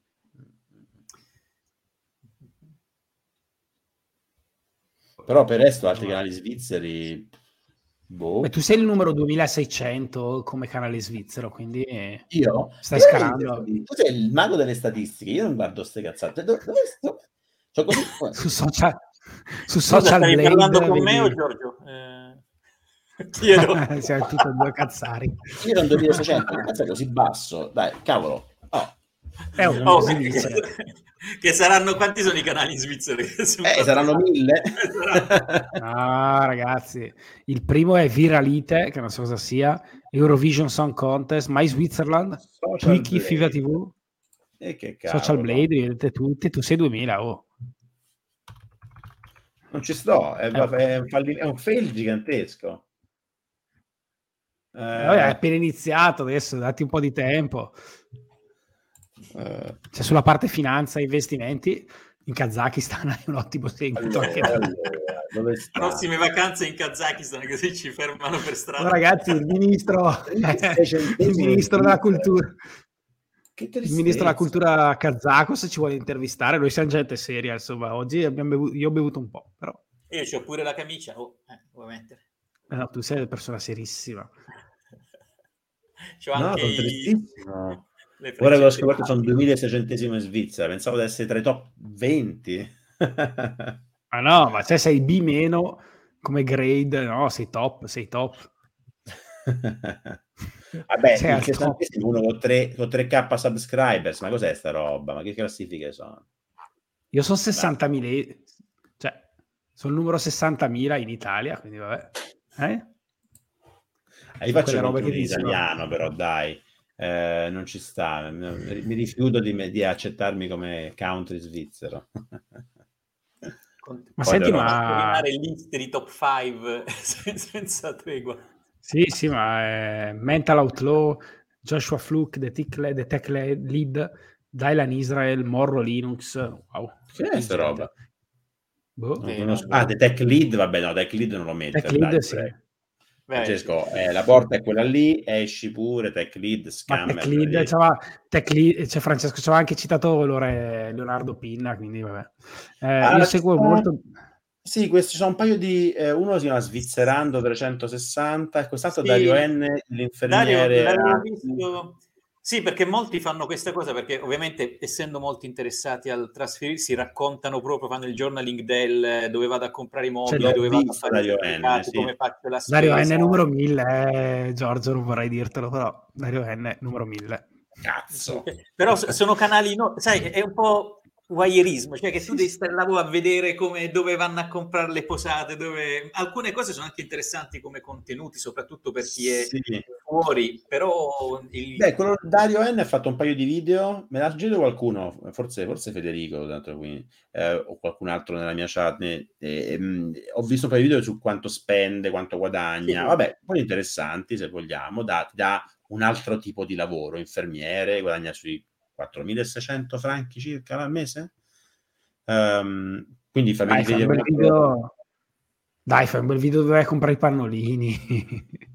Faccio un po' di vlog, in realtà vabbè, no, non posso dirlo, dai. Volevo fare un Giorgio, ormai con 3 bimbe devi comprarti per forza la GoPro con qualche armatura per attaccare, non hai più mani per portare il cellulare e cose. Ragazzi, ma la quantità di pannolini, sto morendo di Zurisac, di sacchi della spazzatura, perché cazzo, cagano come antilopi queste bambine. Che gli dai da mangiare, diciamo. Dovrei passare a quelli riusabili, non lo so, no. Come canale svizzero assolutamente, io questo non lo so pronunciare. Dritten è il terzo. Esch, un nome molto svizzero. Esch il terzo. Fa uno yodel da paura. Okay. Fa yodel? No, chi cavolo. Cos'è sta tresciata? Mamma mia, che tresciume. C'ha 60.000 iscritti, zio. Che svizzerata drammatica, no? No, questo qua non te lo vorrei dire, però è il numero 572 nel paese. Ah, me ne vado, allora. Non ci meritano. Non ci meritano. Stai pensando a rilocarti o no? No, stai prendendo la GmbH lì. Sì. Stai pensando a rilocarti diciamo, a Ravenna o... Guarda, vediamo come va adesso con le bimbe. Se non riesco a produrre un cavolo di significativo, se il mio business crolla... mi sono ufficialmente annunciato, ho mandato la lettera di dimissione, non mi hanno ancora dato un feedback dall'azienda, però in teoria dal 1° gennaio sono ufficialmente disoccupato di nuovo. Avete ancora le lettere di dimissione cartacee? Io l'ho mandata cartacea, mandata, sì. E in Italia siamo più avanti. Ti faccio sapere quando l'ho ricevuta, ancora non l'ho ricevuta, ok. L'ho stracciata. E quindi vediamo se le cose, se riesco... Però c'è la possibilità che l'estate prossima vi facciamo un po' un piano, con l'estate prossima nostra figlia dovrebbe cominciare scuola dell'obbligo qui, e, non lo so, vediamo come va economicamente la situazione. È tosta. Cijon lo conoscete? Chi sto ragazzo è Cijon? No, non conosco. No. Sono proprio fuori dai circuiti. Sì, John. 176. Il fatto che in Svizzera hanno 3,5 lingue, credo che non aiuti neanche ad avere un'omogenea, perché magari appunto stanno i canali tedeschi che vanno picchi da una parte, quelli francesi picchi dall'altro. Cioè però... Cijon è il numero 1, ragazzi. Che fino adesso è quello più... Ma sì, penso di sì, perché fa lo slang svizzero, quindi... Parole che gli italiani, l'ultimo video è... sarà ticinese e Cijon. Siamo a 60.000 €, 10.000 € in cripto, a investire... E dice, in Italia le missioni sono telematiche perché altrimenti in fase assunzione alcune aziende chiedevano già le lettere di missione firmata. Non ne farei un vanto, dice Lorenzo. Anche avevo sottovalutato questo aspetto, sì. È vero anche quello. Rip, ma alla fine l'automobile non la stai più considerando? Land Rover o Porsche Cayenne? Oggi. Nera con interni beige? Oggi ho odiato il fatto che esistano le automobili. Ho dovuto portare la bimba per una visita di controllo, una delle due bimbe in ospedale al Kinderspital dalla parte opposta di Zurigo, e visto che ha 7-8 giorni ho detto dai, prendiamo un Uber, tra l'altro ridicolo, un'ora in giro la città, 19 franchi, quasi meno dell'autobus, però un'ora in giro la città, col tram ci mettevo 20 minuti, con la macchina un'ora, con andata e ritorno 2 ore di Uber nel traffico, relativamente poco traffico, però ho attraversato tutta la città, e ho detto cazzo, ora scendo e piglio il tram. Cioè la macchina è uno strumento per poveri, veramente. Il povero sta lì in fila alle 5 con la macchina, in città è demenziale. Abituato ai mezzi pubblici, la macchina è criminale. Ovvio, per far cose fuori città... Le città svizzere... No, questo è vero, le città svizzere sono costruite... per le famiglie contro le macchine, cioè muoverti con la macchina è un incubo, trovare il parcheggio, pagare il parcheggio ti costa quanto un mese di abbonamento dei mezzi. Allora ho detto, che faccio? Ma non puoi parcheggiare sui marciapiedi, non si può lì. Sì, no, ma poi tutti i tram hanno la pedana a livello, quindi anche con i carrozzini non hai problemi. Cioè, non infatti è proprio irritante. E se avessi noleggiato la macchina invece che prendere un Uber, dovevo anche cercare parcheggio poi, ma stiamo scherzando. Sì, che costa un boato. Mister Nobody, non conosco Federico. Mister Nobody è abbastanza... a me interessano le cose, appunto, Vsauce, Kurzgesagt, no, sta roba, cioè chi è Mister Questi Nobody. YouTuber veri, ma se vieni al YouTube Creator 360, lì li troverai tutti. Mi ricordo che quando non sono andato alla VidCon... mi è stato detto, tu immagini, vai lì, incontri il mondo dei creator cool, vai lì e sono tutti ragazzini. Cioè, tu vai, creator cool alle conferenze, sono sedicenni. Dici, che cazzo c'è? Ci immagini, vai lì e incontri Piero Angela, no?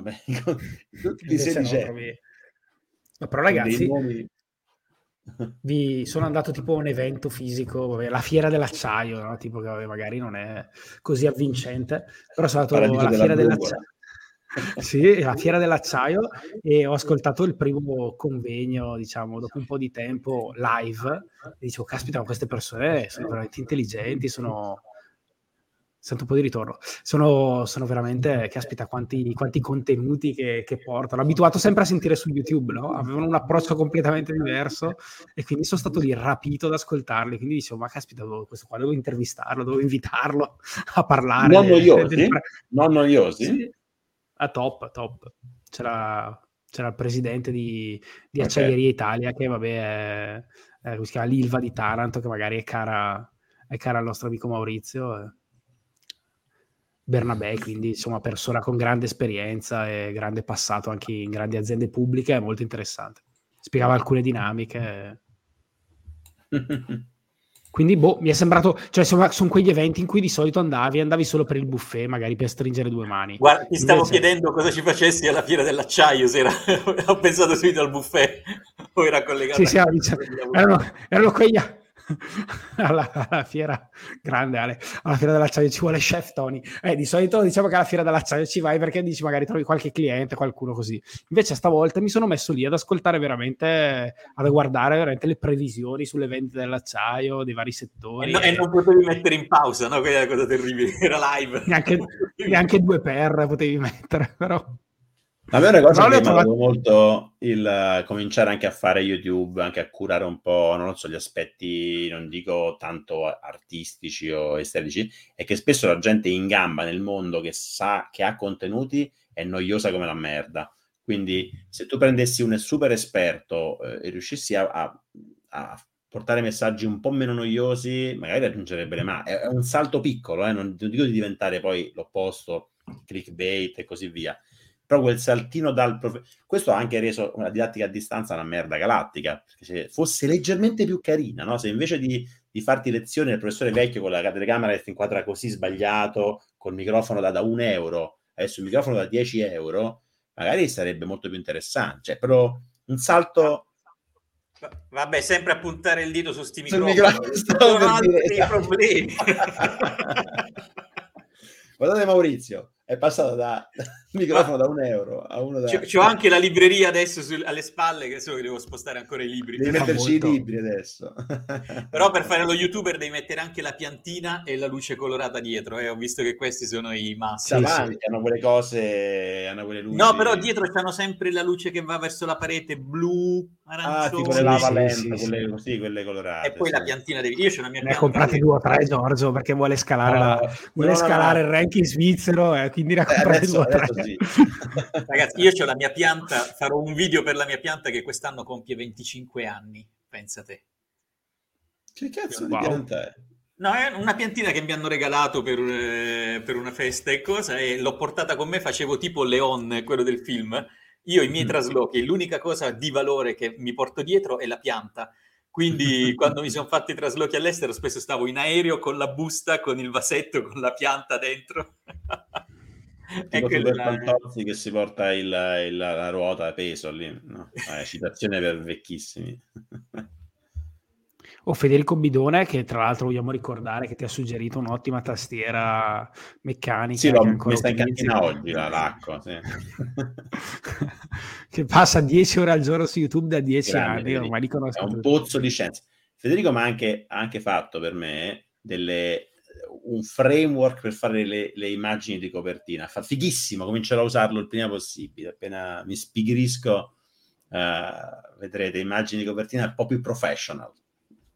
Addirittura. Ricordatevi degli amici, andate inoltrate.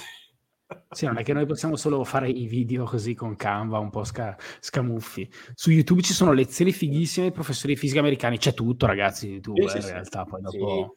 Sì. L'ho già citato il fatto che quando c'è un libro che mi interessa mi becco sempre il video summary su YouTube, soprattutto quelli grafici, perché così ci dedichi 5 minuti, magari a velocità 2x, e vedi se può essere interessante. Sei l'utente tipo per Four Books di Montemagno, dimmi che hai pure pagato quello lì e me ne vado. Allora, l'ho provato però non l'ho rinnovato perché c'è un'altra cosa che è Blinkst, che invece è international. Blinky.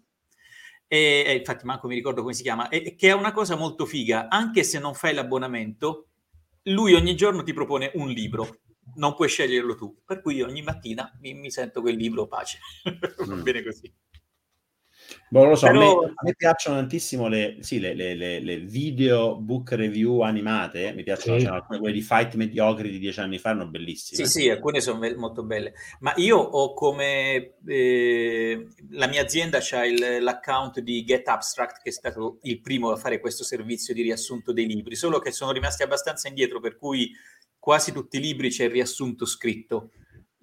Pochissima roba hanno messo l'audio, ok, quindi sono un po' i... Ma Four Books invece ce l'aveva l'audio. Sì, sì, partiva da... Sì, sì, però questi qua ce li ho, c'ho il pacchetto full aziendale, gratis, per cui... No, rinnovalo Four Books. No, non farlo. No, io non riuscivo a trovarlo, cioè preferisco veramente le recensioni qui su YouTube, non riuscivo a trovare, cioè non riuscivo a comprendere realmente il libro, perché secondo me non era riassunto perfettamente. Allora, sì, sì, no, devo dire, mentre l'altro sono più gagliardi. Ci sta, sicuramente. Vi consiglio questo blog che si chiama Book Confidential, che riassume alcuni libri. L'avevi già raccomandato. L'avevo già detto, tra l'altro ci scriviamo con se non mi ricordo, non mi fate fare figuracce, con la persona che lo scrive, e gli ho anche chiesto di venire a parlare, ma anche lui è un timido 45-46enne, quindi ha un po' di timidezza nel venire a parlarne di questo suo progetto, però veramente bravo. Sì, interessante. In italiano.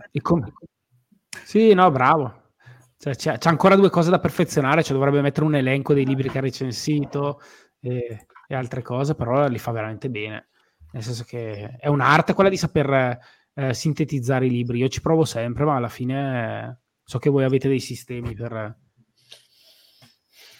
sintetizzare devi far più passaggi, la pigrizia è un grosso blocco.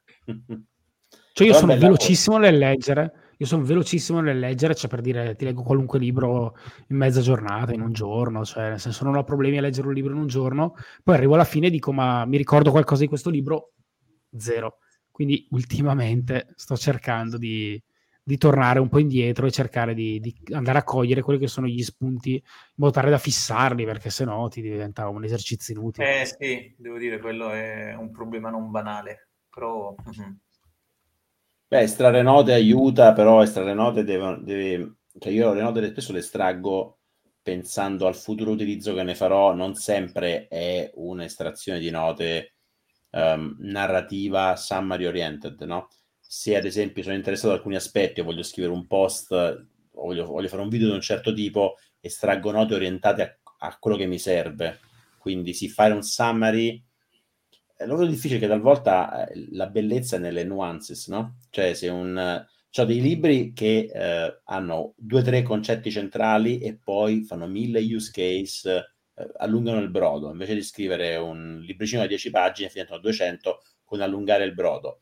Ma i libri veramente belli non c'è modo di tagliarli più di tanto. Sono già ben tagliati, sono. Cioè, che cavolo, faccio un summary di 100 pagine di un libro di 200. Mm-hmm. Tendo a temere quasi tutto. Vabbè, ma tu ti ricordi tutto, questa è la differenza. How to Remember What You Read di Farnham Street, consiglia Nono Tom. Bravo Nono Tom. Beh, la citazione di Leo Ortolani di Ratman, ragazzi, parliamo. Ratman è... non so, spero lo conosciate. Vabbè, tu sì, Leo Ortolani. Sì. Come scrisse Leo Ortolani, no? E Ratman tutto libro. Io faccio marginalia, scrivo sul libro. Sì, io i libri io per tanti anni ero i libri non si toccano e tutto, poi invece ho capito che li devi usare, per cui tutti i miei libri sono scritti a penna sopra, annotazioni. Esatto. C'è stato un periodo in cui io mi sono liberato fisicamente della maggior parte dei miei libri, sono passato da una libreria di 1200 libri adesso ne ho circa 300-400, sono rimasti solo quelli importanti. Però una cosa che facevo quando finivo un libro, scrivevo quando l'avevo finito e che stavo facendo, tipo in treno, in ritorno da quel viaggio lì, oppure dopo una festa, tal dettaglio. E poi dopo anni era bello ritornare nello snapshot di quel momento del fine libro. E infatti poi quando li ho regalati da TV e tutto ho sempre dovuto strappare il primo pezzo per togliere la parte personale. C'erano delle cose compromettenti, chissà che feste erano. In realtà se ci scrivo sopra appunti e poi lo presto regalo, in realtà quello lo trovo valore aggiunto. Dico, ti do due libri, il libro e le mie riflessioni sul libro, le mie sottolineature. Per me quello è un valore aggiunto. Li regalate i libri? No. Per cui valore aggiunto mai consegnato. No, io dicevo assolutamente, i libri non vanno mai prestati, perché è una delle cose che non torna mai. È una finta, no? Perché è una roba finta. Io ogni tanto li presto a qualche amico così, ma non mi tornano mai indietro. No, esatto, ma anche quelli che mi prestano non li ho mai restituiti, io mi ricordo. Sì, è una regola base, proprio come le maree. I libri non tornano, quando li presti per qualunque motivo non tornano, e quindi mai prestare un libro, cacchio questo libro per me è stato importante, leggilo, no, compraglielo, vai, una copia e compraglielo. Però appunto poi adesso invece ho staccato. Nuovi. Che dite ragazzi? No, Giorgio, andiamo a riposare? vai in sauna a farti, ti fai una sauna adesso? No, adesso quando spengerò con voi continuerò a parlare da solo, così pensano che sto facendo. bene. No, ma dai, domani è giovedì, ho ancora il giorno libero finché ho suocere, parenti qua a casa. Quando mia figlia grande è a scuola ho del tempo per me, però sto facendo troppe consulenze sto mese, cioè più di quelle che mi aspettavo, quindi pomeriggio in genere tutti quanti bucati, e la mattina, se riesco a non aver mal di testa domani, voglio finire un episodio di podcast e riuscire a pubblicarlo, quello sulle criptovalute? Guarda, oggi è venuto in mente un quarto, ho 3 episodi già mezzi abbozzati. Uno appunto sulla mia storia con i Polkadot, con molti ragionamenti dietro. Un altro si chiama Duck Coin a Paperopoli e un altro Topolinia. Sì, questi qua sono 2, uno su Bitcoin, uno su Ethereum, con un po' di fallace del tipo guarda, stanno facendo ETF su Bitcoin, quindi è una cosa vera. Un po' di fallace su questi ragionamenti. E poi in realtà anche un altro 2, ho tante idee, però penso di voler finire quello sui Polkadot, che mi preme un po' di più, insomma, un po' di ragionamenti dietro interessanti. No, mi brucia, perché adesso sto refreshando CoinMarketCap e vaffancuore, cioè ha preso il 25% dopo che l'ho venduti. No? Sì, stanno andando alto.